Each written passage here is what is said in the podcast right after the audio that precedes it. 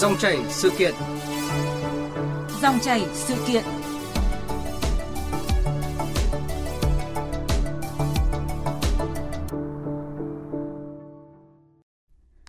Thưa quý vị, thưa các bạn, theo Nghị định 116 của Chính phủ, từ năm 2021, sinh viên sư phạm được nhà nước hỗ trợ 100% tiền đóng học phí cùng 3,63 triệu đồng mỗi tháng chi phí sinh hoạt. Thời gian hỗ trợ được tính theo số tháng thực tế học tập tại trường, thế nhưng không quá 10 tháng trong một năm học. Kinh phí này từ ngân sách của các địa phương bộ ngành thông qua hình thức đặt hàng với các trường. Số chỉ tiêu tuyển sinh sư phạm hàng năm sẽ do Bộ Giáo dục và Đào tạo quy định. Nghị định đã được triển khai đến năm thứ ba, nhưng tình trạng hàng nghìn sinh viên bị nợ tiền hỗ trợ xảy ra đồng loạt ở nhiều trường, nhiều địa phương. Vì sao một chính sách nhân văn nhằm thu hút sinh viên giỏi vào ngành sư phạm khi triển khai lại còn đang tắc ở nhiều nơi? Đây cũng là nội dung biên tập viên Lê Thu bàn luận trong dòng chảy sự kiện hôm nay với chuyên gia giáo dục tiến sĩ Vũ Thu Hương, nguyên giảng viên trường Đại học Sư phạm Hà Nội. Xin mời quý vị và các bạn cùng nghe. Vâng, xin cảm ơn các biên tập viên. Cảm ơn tiến sĩ Vũ Thu Hương đã tham gia chương trình hôm nay. Chào bạn, chào các quý vị thính giả. Trước hết thì à, xin hỏi bà đánh giá như thế nào về Nghị định 116 tác động ra sao đến việc đào tạo giáo viên cũng như là thu hút sinh viên giỏi vào ngành sư phạm? À, tôi biết có khá nhiều thanh niên đã lựa chọn ngành sư phạm khi mà biết thông tin được nhận học phí, được nhận hỗ trợ học phí và hỗ trợ sinh hoạt phí. Đó là những thanh niên uh, có hoàn cảnh khá là khó khăn và các em không có điều kiện để theo học những ngành nghề khác. À, có thể nói cái ờ, chủ trương này đã giúp cho ngành sư phạm tuyển sinh dễ dàng hơn rất nhiều và cũng tạo điều kiện cho các thanh niên có điều kiện khó khăn à, có thể đến tiếp xúc với một cái bậc học cao hơn so với bậc học phổ thông. À, vâng, nghị định là một chính sách tốt trong đào tạo giáo viên nhưng mà có lẽ là cái vướng mắc lớn nhất trong cái quá trình thực hiện nghị định là việc chậm chi trả hỗ trợ sinh hoạt phí cho người học và hiện cũng chưa có giải pháp khắc phục.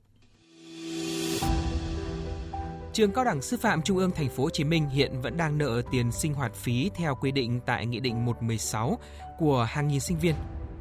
Còn tại trường Cao đẳng Sư phạm Trung ương Nha Trang, sinh viên khóa tuyển sinh năm 2021 mới được nhận sinh hoạt phí đến hết tháng 11 năm 2022. Sinh viên khóa 2022 mới nhận được tiền hỗ trợ đến hết tháng 2 năm 2023. Trường Đại học Sư phạm Thành phố Hồ Chí Minh cho biết khoảng 2.450 sinh viên khóa 2021 và 2022 cũng chưa nhận được 6-7 tháng tiền hỗ trợ sinh hoạt phí, tổng số tiền là gần 60 tỷ đồng. Tại trường Đại học Tây Nguyên, sinh viên sư phạm khóa tuyển sinh năm 2022 cũng chỉ mới nhận sinh hoạt phí đến tháng 12 năm 2022. Năm học 2022-2023 đã kết thúc. Năm học 2023-2024 đã đi được hơn nửa học kỳ 1, nhưng sinh viên vẫn chưa nhận đủ hỗ trợ sinh hoạt phí của năm học trước. Trường Đại học Sư phạm Hà Nội, Đại học Vinh, Đại học Sài Gòn, Đại học Cần Thơ, Đại học Đồng Tháp, Đại học Khánh Hòa cũng có tình trạng nợ tiền hỗ trợ sinh hoạt phí kéo dài.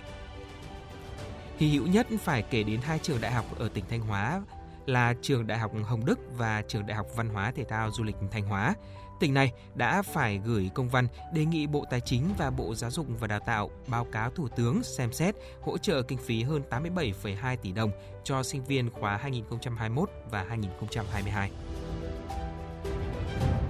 Vâng, chúng ta vừa nghe phần tổng hợp. À, tiến sĩ Vũ Thu Hương thì có suy nghĩ như thế nào trước tình trạng sinh viên sư phạm bị nợ sinh hoạt phí đang xảy ra tại nhiều địa phương, tại nhiều trường sau gần 3 năm thực hiện Nghị định 116? À, tôi nghĩ rằng những cái ờ, vấn đề này sẽ gây ra khó khăn rất lớn cho các em sinh viên. Bởi vì khi mà các em lựa chọn ngành học vì sự hỗ trợ sinh hoạt phí thì có nghĩa là điều kiện của các em đã không đủ tốt để các em có thể tự chi trả những cái khoản phí này à, thêm nữa là khi mà các em uh, chưa có thể tự lo được chưa có thể kiếm được những cái công việc làm để lo trang trải sinh hoạt cho trong cho chính bản thân mình thì cái việc mà chúng ta chậm chi trả những cái khoản này có thể sẽ gây ra những cái khó khăn rất lớn đối với các em. Sẽ có những trường hợp các em phải nghỉ học để đi làm thêm kiếm tiền nuôi thân. Bởi vì việc đầu tiên chúng ta cần phải sinh sống đã rồi mới nói đến những câu chuyện xa hơn là việc học. Thế thì chính những cái ờ, khoản chậm chi trả này có thể đẩy các em đến bước uh, có thể nói là uh, cực đoan đấy là một điều mà tôi nghĩ rằng rất không ổn khi chúng ta thực hiện những chủ trương không đến nơi đến chốn Vâng thưa bà, chính sách này đã khiến nhiều sinh viên quyết định à, đăng ký học ngành sư phạm để mà giảm chi phí cho gia đình. À, sau đây là ý kiến của một số sinh viên và đại diện một trường đại học sư phạm.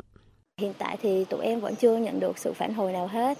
Em mong muốn là trên tỉnh sẽ phản hồi lại cho chúng em để chúng em nhận được cái số tiền đó để trang trải trong sinh hoạt và ờ, học tập tại nhà trường. Các bạn trong lớp em thì cũng có làm đơn và nộp lên ờ, phía nhà trường thì ờ, đến đây thì tụi em cũng chưa có nhận được bất kỳ thông tin nào là được nhận tiền và phía nhà trường thì cũng chưa có thu tiền học phí của tụi em. Năm nay thì tỉnh chưa cấp cái tiền đó cho nên sinh viên không có cái tiền để đóng học phí. Hai khóa học vừa rồi là trường không thu học phí của các em sư phạm cho nên trường cũng rất là khó khăn về kinh phí để hoạt động. Kinh phí hoạt động của trường thì nó phụ thuộc rất lớn vào cái, cái nguồn học phí của các em. Mà nếu như mà càng kéo dài thì trường càng khó khăn về cái nguồn kinh phí. Ờ, theo tiến sĩ Vũ Thư Hương thì việc chi trả chậm như vậy ảnh hưởng như nào tới sinh viên cũng như là hoạt động của các trường?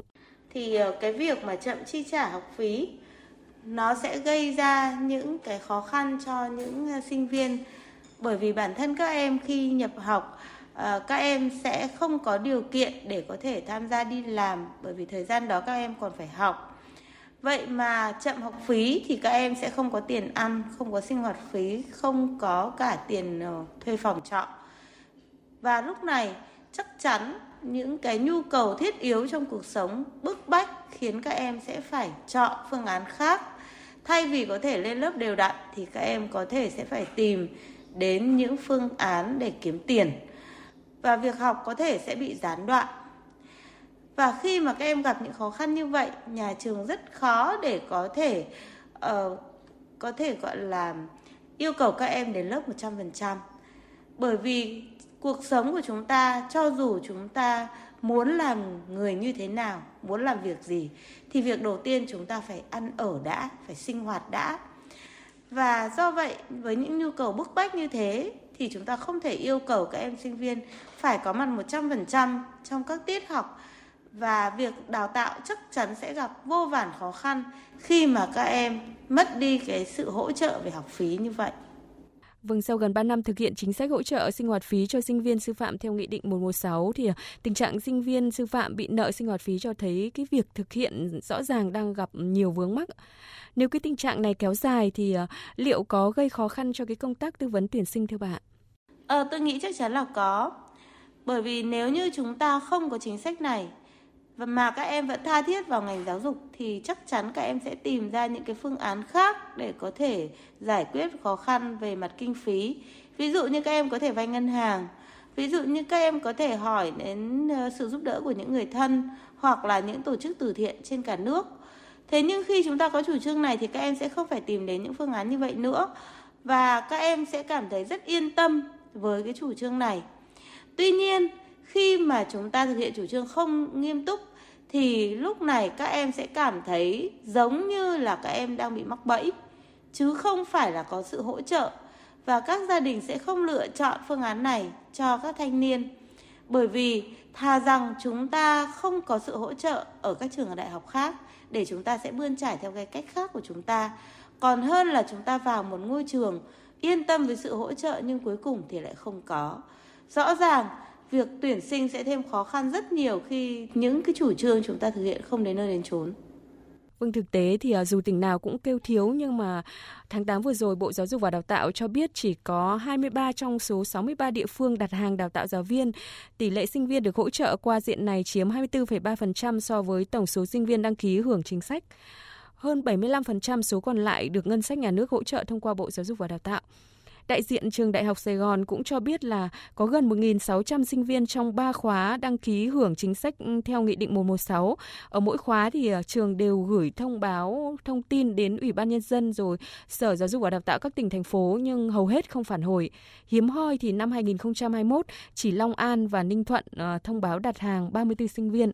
Trước khi mà trao đổi tiếp thì xin mời tiến sĩ Vũ Thương cùng quý vị nghe phản ánh của phóng viên Minh Hường. Phương án đặt hàng đào tạo được cho là một trong những giải pháp hữu hiệu để cung cấp nguồn tuyển phù hợp. Trong khi các trường sư phạm sẵn sàng đón nhận chờ đơn đặt hàng, thì nhiều địa phương chưa thực sự mặn mà với việc đặt hàng đào tạo giáo viên. Tiến sĩ Nguyễn Văn Tuân, Phó Hiệu trưởng Trường Đại học Thủ đô Hà Nội nêu thực tế. Trường chúng tôi hiện nay là năng lực là 50% là đào tạo về sư phạm, tức là khoảng 2.000 sinh viên sư phạm một năm. Thế và hàng năm theo cái chỉ tiêu giao của bộ là chúng tôi được giao từ 7 đến 800. Với nhu cầu của các địa phương các tỉnh thì về tuyển dụng giáo viên hàng năm thì rất lớn. Ví dụ như Hà Nội là quân bình một năm là từ 4 đến 5 nghìn, thậm chí có những năm đến 8 nghìn tuyển giáo viên. Thế tuy nhiên thì hàng năm thì chúng tôi lại không nhận được cái à, giao dịch vụ đấu thầu đặt hàng của thành phố Hà Nội cũng như các tỉnh dù Nghị định 116 năm 2020 của Chính phủ về đặt hàng đào tạo giáo viên đã triển khai sang năm thứ ba, song đến nay, ngay cả những cơ sở đào tạo sư phạm lớn của cả nước vẫn nhận được rất ít đơn đặt hàng từ địa phương. Là một trong những cơ sở có bề dày truyền thống đào tạo các ngành thuộc lĩnh vực nghệ thuật, trong đó có các ngành đào tạo sư phạm âm nhạc, sư phạm mỹ thuật là những môn học đang thiếu nhiều giáo viên ở các địa phương, nhưng trường Đại học Sư phạm Nghệ thuật Trung ương cũng không được nhiều địa phương đặt hàng. Phó giáo sư Đào Đăng Phượng, hiệu trưởng nhà trường cho biết. Nhà trường cũng đang làm việc với các địa phương. Tuy nhiên về vấn đề đặt hàng thì các địa phương cũng chưa chủ động trong cái việc đó. Hàng năm nhà trường tuyển sinh thì thấy các sinh viên địa chỉ các địa phương thì thường lập danh sách để gửi về cho các địa phương để các địa phương xem cái nhu cầu mình đặt hàng. Thì hiện nay cũng có một số tỉnh ở miền núi như Điện Biên, Lai Châu thì có đặt hàng với nhà trường nhưng mà một số tỉnh ở khu vực đồng bằng hay là thành phố thì cũng chưa chủ động trong vấn đề đặt hàng này. Vâng, chúng ta vừa nghe một phản ánh của phóng viên ờ, Minh Hường nêu cái thực tế về cái tình trạng ờ, đặt hàng đào tạo giáo viên chưa có cái tiếng nói chung giữa địa phương và các trường. À, theo tiến sĩ Vũ Thu Hương thì vì sao các địa phương chưa mặn mà đặt hàng đào tạo giáo viên và như phản ánh vừa rồi cho thấy là chưa có tiếng nói chung từ phía địa phương và các trường. Tôi nghĩ các địa phương không cảm thấy có sự chắc chắn về vấn đề đặt hàng này. À, khi mà chúng ta sử dụng những đồng tiền để thu hút uh, các sinh viên thì rõ ràng các địa phương không cảm thấy được là họ có thể có những nhân tài và họ cũng không thấy được cái sự đảm bảo là những nhân tài đó sẽ về địa phương của họ. Chúng ta không có một cái phương án để ràng buộc chặt chẽ hơn khi mà chúng ta chỉ tuyên bố về sự đặt hàng, về sự cung cấp kinh phí Ngoài ra chúng ta không có thêm tất cả những cái yêu cầu khác. Ở đây chúng ta cũng nhìn thấy rất rõ là uh, chủ trương không đặt ra những cái tiêu chuẩn để mà các sinh viên đáp ứng ngược trở lại các địa phương đã đặt hàng. uh, tôi lấy ví dụ là chúng ta không yêu cầu sinh viên nhận hỗ trợ đó sẽ phải uh, học ở cái mức độ từ sinh viên giỏi khá giỏi trở lên hoặc là không học ờ, không đặt ở cái mức độ là trình độ tay nghề của sinh viên sau khi ra trường sẽ là như thế nào thì các địa phương họ cảm thấy không chắc chắn và họ sẽ cảm thấy đây là một cái bước khá là mạo hiểm thì chắc chắn là họ sẽ không đặt hàng. À, vâng thưa bà, Nghị định 116 thì ờ, có nội dung về việc các địa phương hàng năm phải xác định nhu cầu tuyển dụng và đào tạo giáo viên tại địa phương của từng trình độ cấp học, ngành học, môn học cho năm tuyển sinh đặt hàng đào tạo. Nhưng mà dường như là cái việc mà xác định nhu cầu tuyển sinh giáo viên tại các địa phương đang là điểm nghẽn thưa bà? Vâng, tôi nghĩ điều này cũng hoàn toàn hợp lý bởi vì cái sự thay đổi giáo viên có thể sẽ diễn ra theo từng học kỳ, từng năm học chứ không phải là diễn ra theo một cái định kỳ để các địa phương họ có thể đoán được năm nay tỉnh mình sẽ thiếu bao nhiêu giáo viên. À, tôi lấy ví dụ như thế này, có thể học kỳ 1 chúng ta rất đầy đủ giáo viên, nhưng đến học kỳ 2 thì chúng ta thiếu hụt do một số cô đã có bầu và cần phải nghỉ sinh. Hoặc là có trường hợp các thầy cô chuyển ngành sang một cái ngành học à, một cái ngành khác để làm việc. Và lúc này à, trường sẽ thiếu hụt giáo viên. Nếu như đó là những giáo viên đến tuổi về hưu thì chúng ta sẽ tính toán rất là dễ. Nhưng những cái biến động như tôi vừa nói thì sẽ khó hơn cho các trường và đồng nghĩa là sẽ khó hơn cho các ủy ban nhân dân và họ sẽ không tính được là họ cần bao nhiêu giáo viên cho những năm học nào. Thêm nữa, sau khi đặt hàng thì địa phương sẽ phải đợi 4 năm mới có được những sinh viên để trở về địa phương của mình. Sau 4 năm đó, họ hoàn toàn có thể đã giải quyết xong cái khâu thiếu hụt đó rồi. Vậy thì những sinh viên mà họ nhận được có thể sẽ là những trường hợp dư thừa và họ sẽ cũng không biết xử lý tình trạng nhân sự dư thừa đó như thế nào. Rõ ràng khi chúng ta đưa ra chủ trương chúng ta thấy rất tốt đẹp, tuy nhiên nó sẽ có rất là nhiều bất cập trong cái quá trình chúng ta thực hiện. Vâng, chính sách hỗ trợ học phí, sinh hoạt phí theo quy định sinh viên sau khi mà tốt nghiệp phải công tác trong ngành giáo dục, nếu không thì phải trả lại tiền. Tuy nhiên không có cái cơ chế ràng buộc nào giữa thí sinh này với địa phương chi tiền hỗ trợ. Ngoài ra là kể cả có quay về thì à, sinh viên vẫn phải thi tuyển viên chức theo quy định của Bộ Nội vụ và chưa chắc là đã trúng tuyển. Thưa bà, cái điều này thì gây khó khăn vướng mắc gì đối với các địa phương cũng như là các sinh viên thuộc diện hỗ trợ này? Vâng, đây cũng là một cái ờ, chủ trương khiến cho sinh viên không gắn kết với các địa phương đã được nhận hỗ trợ. Vâng, chúng ta quy định là nếu như sinh viên không uh, không làm trong ngành giáo dục thì các em phải trả lại học phí. Nhưng chúng ta không quy định là nếu như những sinh viên đã nhận hỗ trợ của tỉnh thành đó mà không làm việc trong tỉnh thành đó thì sẽ phải trả lại học phí. Thì chính vì vậy cho nên các sinh viên cứ theo học bình thường và đến khi các em tốt nghiệp các em vẫn hoàn toàn có thể lựa chọn bất kể một địa phương nào để ờ, tham gia công tác ở trong ngành giáo dục. Và chính vì cái kẽ hở này cho nên các địa phương lại càng cảm thấy là không có gì chắc chắn chúng tôi sẽ nhận được những uh, sinh viên đi vào tuyển dụng theo cái đặt hàng của chúng tôi. Và thêm nữa là chúng ta cũng nhận thấy uh, khi mà không có một cái sự ràng buộc về mặt chất lượng thì bắt buộc các địa phương sẽ vẫn phải tuyển dụng theo phương pháp bình thường. Và do vậy ờ, các sinh viên cũng cảm thấy là không có gì chắc chắn tôi được nhận vào công việc ở những địa phương đó. Chính vì vậy, cả về phía sinh viên lẫn phía những người đặt hàng đều không mặn mà với nhau. Và đây cũng là một kẽ hở khiến cho chủ trương của chúng ta không thể thực hiện tốt được. Vâng, vậy thì à, cần có những cái giải pháp gì để gỡ những cái nút thắt này? À, nên chăng là cần xác định à, chỉ tiêu đào tạo sư phạm sát hơn với nhu cầu sử dụng thực tế. À, trên cơ sở đó thì quy định rõ trách nhiệm ngân sách nhà nước, trung ương hay là địa phương phải đảm bảo kinh phí chi trả chính sách hỗ trợ cho người học. À, tôi nghĩ rằng là chúng ta cần phải xem lại cái chủ trương này. Có rất là nhiều cách để chúng ta có thể tháo gỡ những cái khó khăn này Trước hết, nếu như các địa phương không mặn mà thì chủ trương từ phía trung ương có thể sẽ hỗ trợ cho các giáo viên. Đây chính là cái cách mà rất là nhiều các ờ, chuyên gia có thể nghĩ tới. Ờ, và chúng ta cũng đã từng làm khi vào thời kỳ bao cấp. Đó là chúng ta hỗ trợ hoàn toàn học phí cho sinh viên, sau đó sẽ phân công công tác một cách nghiêm túc theo như những cái nhu cầu mà của các địa phương họ yêu cầu. À, ví dụ như là tất cả các sinh viên đều nhận được hỗ trợ học phí và sinh hoạt phí từ nhà nước.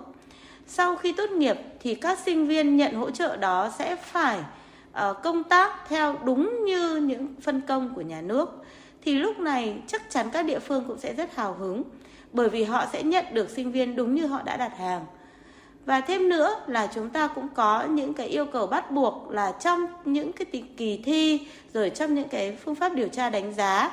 sinh viên trong suốt 4 năm học thì các em đều phải đạt ở một tiêu chuẩn cao hơn so với những bạn mà không nhận hỗ trợ. Thế thì đến khi mà nhận uh, sinh viên, các địa phương sẽ có được những sinh viên chất lượng cao hơn và dạ, rõ ràng cái phương án này sẽ khiến cho các địa phương hào hứng hơn. Và khi đó cái việc đặt hàng sẽ rõ ràng và chính xác hơn rất nhiều. Ngoài ra thì tôi nghĩ rằng ngành giáo dục cũng hoàn toàn có thể sẽ sử dụng những cái phương án mà tất cả các trường, các ngành nghề khác họ đang sử dụng. Đó là tìm cách thu hút nhân tài dựa trên những sự hấp dẫn của ngành nghề thay vì dựa trên sự hấp dẫn của tiền. Tiền thì chúng ta chỉ có thể thu hút trong một thời gian rất là ngắn, nhưng nếu là sự hấp dẫn của ngành nghề thì sẽ thu hút trong thời gian dài hơn. Và để làm được việc này thì chắc chắn chúng ta sẽ phải giải quyết tất cả những cái bất cập của ngành giáo dục trong thời gian vừa qua chúng ta sẽ phải xem lại cái vị thế của người thầy chúng ta đã để cho bị đánh rơi rất là sâu và mất đi những cái giá trị trong mắt của ờ, cộng đồng. Chúng ta cần phải giải quyết tất cả những vấn đề tiêu cực để cho không xảy ra bất kể những cái hình ảnh xấu nào, thì lúc này hình ảnh của người giáo viên sẽ tiếp tục sáng ngời. Chúng ta cũng cần phải xem lại bởi vì vào cách đây khoảng ba bốn chục năm, ngành giáo dục đói nghèo hơn thế này rất nhiều. Nhưng ngành giáo dục vẫn tuyển sinh vô cùng dễ dàng bởi vì khi đó hình ảnh của người thầy đó là hình ảnh của những người ở một vị trí khá là cao, được xã hội trọng vọng và lúc đó thì các thanh niên đều cảm thấy rất kỳ vọng vào ngành giáo dục. Vậy nếu như chúng ta giải quyết được khâu này thì vấn đề tuyển sinh cho ngành giáo dục hoàn toàn không khó. Vâng, Bộ Giáo dục và Đào tạo cho biết là trong năm học này thì địa phương nào ờ, không cấp kinh phí theo Nghị định 116 thì Bộ cũng sẽ ừ, không cấp chỉ tiêu cho các trường thuộc địa phương đó. Cái việc giải quyết tiền trợ cấp cho sinh viên là trách nhiệm của cả nhà trường và địa phương. Nếu như là các địa phương vẫn không mặn mà với việc đặt hàng thì ờ, phải chăng cái quy định này vô hình chung lại đẩy cái khó về các trường sư phạm thưa bà? Vâng, tôi nghĩ không phải chỉ đẩy cái khó về các trường sư phạm mà Bộ Giáo dục đang gây khó cho chính mình bởi vì sau 4 năm khi mà chúng ta không cho các chỉ tiêu tuyển sinh nữa thì sau 4 năm địa phương đó chắc chắn sẽ thiếu giáo viên và có nghĩa là ngành giáo dục đang thiếu nhân sự của chính ngành của mình, nghĩa là Bộ Giáo dục đang làm khó chính mình. Do vậy cái việc tháo gỡ những cái khó khăn bằng những biện pháp cực đoan như thế sẽ không thể giải quyết được những vấn đề hiện nay.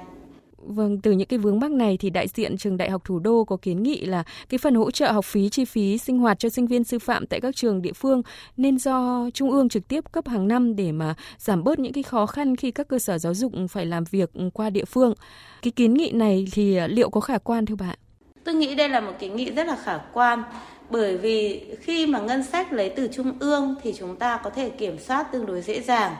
À, tuy nhiên kèm theo chắc chắn sẽ phải có những điều kiện ngược lại từ phía uh, các sinh viên. Các sinh viên nhận hỗ trợ thì họ sẽ phải uh, đáp ứng những cái yêu cầu cao hơn so với các sinh viên khác. Có nghĩa là tôi nghĩ rằng trong trường đại học sư phạm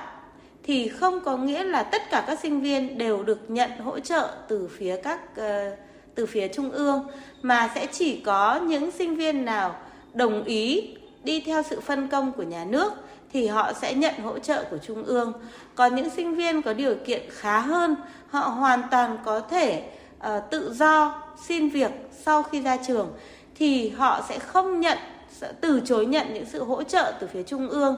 Với phương án này thì chắc chắn uh, những cái kinh phí nó sẽ không đè nặng lên ngân sách nhà nước và chúng ta vẫn giải quyết được những khâu khó khăn của ngành giáo dục hiện nay. Vâng, trong lúc mà tiếp tục chờ nguồn kinh phí hỗ trợ thì à, theo bà các trường có thể làm gì để hỗ trợ các em sinh viên? Các trường cũng đã làm rất là nhiều theo tôi biết. Ví dụ như các trường có thể uh, đã động viên sinh viên rồi là tìm hướng là uh, hướng dẫn việc làm cho sinh viên à, việc làm thêm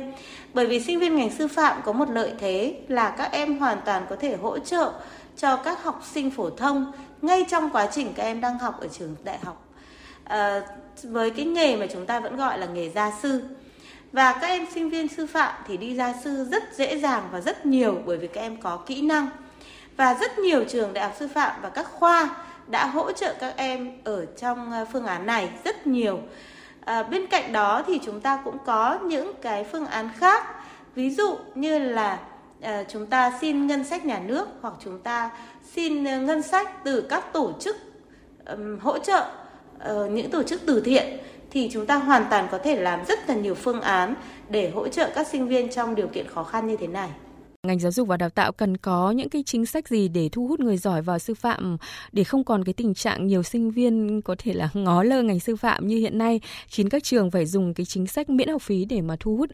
Tôi nghĩ việc đầu tiên chúng ta cần phải xem lại cái vị thế của người thầy trong xã hội hiện nay. Tại sao nó lại đi xuống đến như thế? Bản thân tôi nghĩ rằng việc đầu tiên đó là do luật lệ của ngành giáo dục đã không còn chặt chẽ và nghiêm túc nữa. Do vậy một số các giáo viên họ đã làm rất là nhiều điều sai trái dẫn đến là uh, mất đi niềm tin của cộng đồng với ngành giáo viên bên cạnh đó thì chúng ta cũng thấy là một số các chủ trương của ngành giáo dục đã không thực sự thu hút khiến cho các phụ huynh cảm thấy mất niềm tin trong cái ngành giáo dục. À, ví dụ những cái chủ trương đã khiến cho việc học tập của các em trở nên khó khăn hơn đẩy những cái khó đó cho phía giáo viên. Và khi những giáo viên họ không biết cách xử lý thì chính là lúc họ làm mất hình ảnh của chính mình trong mắt của cộng đồng ngoài ra thì những cái ờ, ờ, công tác ờ, đào tạo, rèn rũa đạo đức ở trong các trường học hiện nay cũng không thực sự tốt, khiến cho các học sinh ra ra ngoài trường, ra ngoài cánh cổng trường đã có những hình ảnh rất xấu và khiến cho cộng đồng không cảm thấy yên tâm, tin tưởng về cái hình ảnh của nhà trường. Họ cảm thấy nhà trường không hỗ trợ cho phụ huynh trong cái quá trình đào tạo học sinh rất là nhiều giáo viên thậm chí đã dồn những trách nhiệm của mình xuống vai phụ huynh dưới dạng à, nhắc nhở kêu ca về những cái biểu hiện không ổn của con em họ trong quá trình học tập tại trường. Và do vậy rất nhiều phụ huynh đã quan niệm rằng nếu tôi không dạy con ở nhà thì con tôi không thể theo kịp lớp và hàng tối thì họ đã phải dạy con rất vất vả. Đương nhiên với hình ảnh như thế thì họ không thể nào mà yêu thương và tin tưởng ngành giáo dục được và cũng chính vì vậy cho nên họ cảm thấy ngành giáo dục không còn tươi đẹp như thời của họ cách đây mấy chục năm. Tất cả những cái điểm tiêu cực đó đã khiến cho ngành giáo dục mất đi vị thế trong mắt của người dân. Ngoài ra chúng ta còn có có thể điểm danh rất là nhiều những cái vụ việc tiêu cực khác như là lạm thu, như là bữa ăn không đảm bảo chất lượng. Và tất cả những cái hình ảnh méo mó đó không được giải quyết đến gốc thì đã khiến cho cộng đồng thiếu đi niềm tin về ngành giáo dục và ảnh hưởng trực tiếp đến quá trình tuyển sinh của các nhà trường. Cho nên tôi nghĩ để mà giải quyết câu chuyện này thì chúng ta phải lật lại tất cả những vấn đề của ngành giáo dục để giải quyết từng vấn đề một. Đến khi đó chúng ta sẽ không phải lo thu hút sinh viên dựa vào phương án cung cấp tiền như bây giờ. À, vâng, xin cảm ơn chuyên gia giáo dục tiến sĩ Vũ Thu Hương, nguyên giảng viên trường Đại học Sư phạm Hà Nội về cuộc trao đổi hôm nay. Quý vị và các bạn vừa nghe dòng chảy sự kiện bàn về câu chuyện vì sao hàng nghìn sinh viên sư phạm bị nợ tiền hỗ trợ.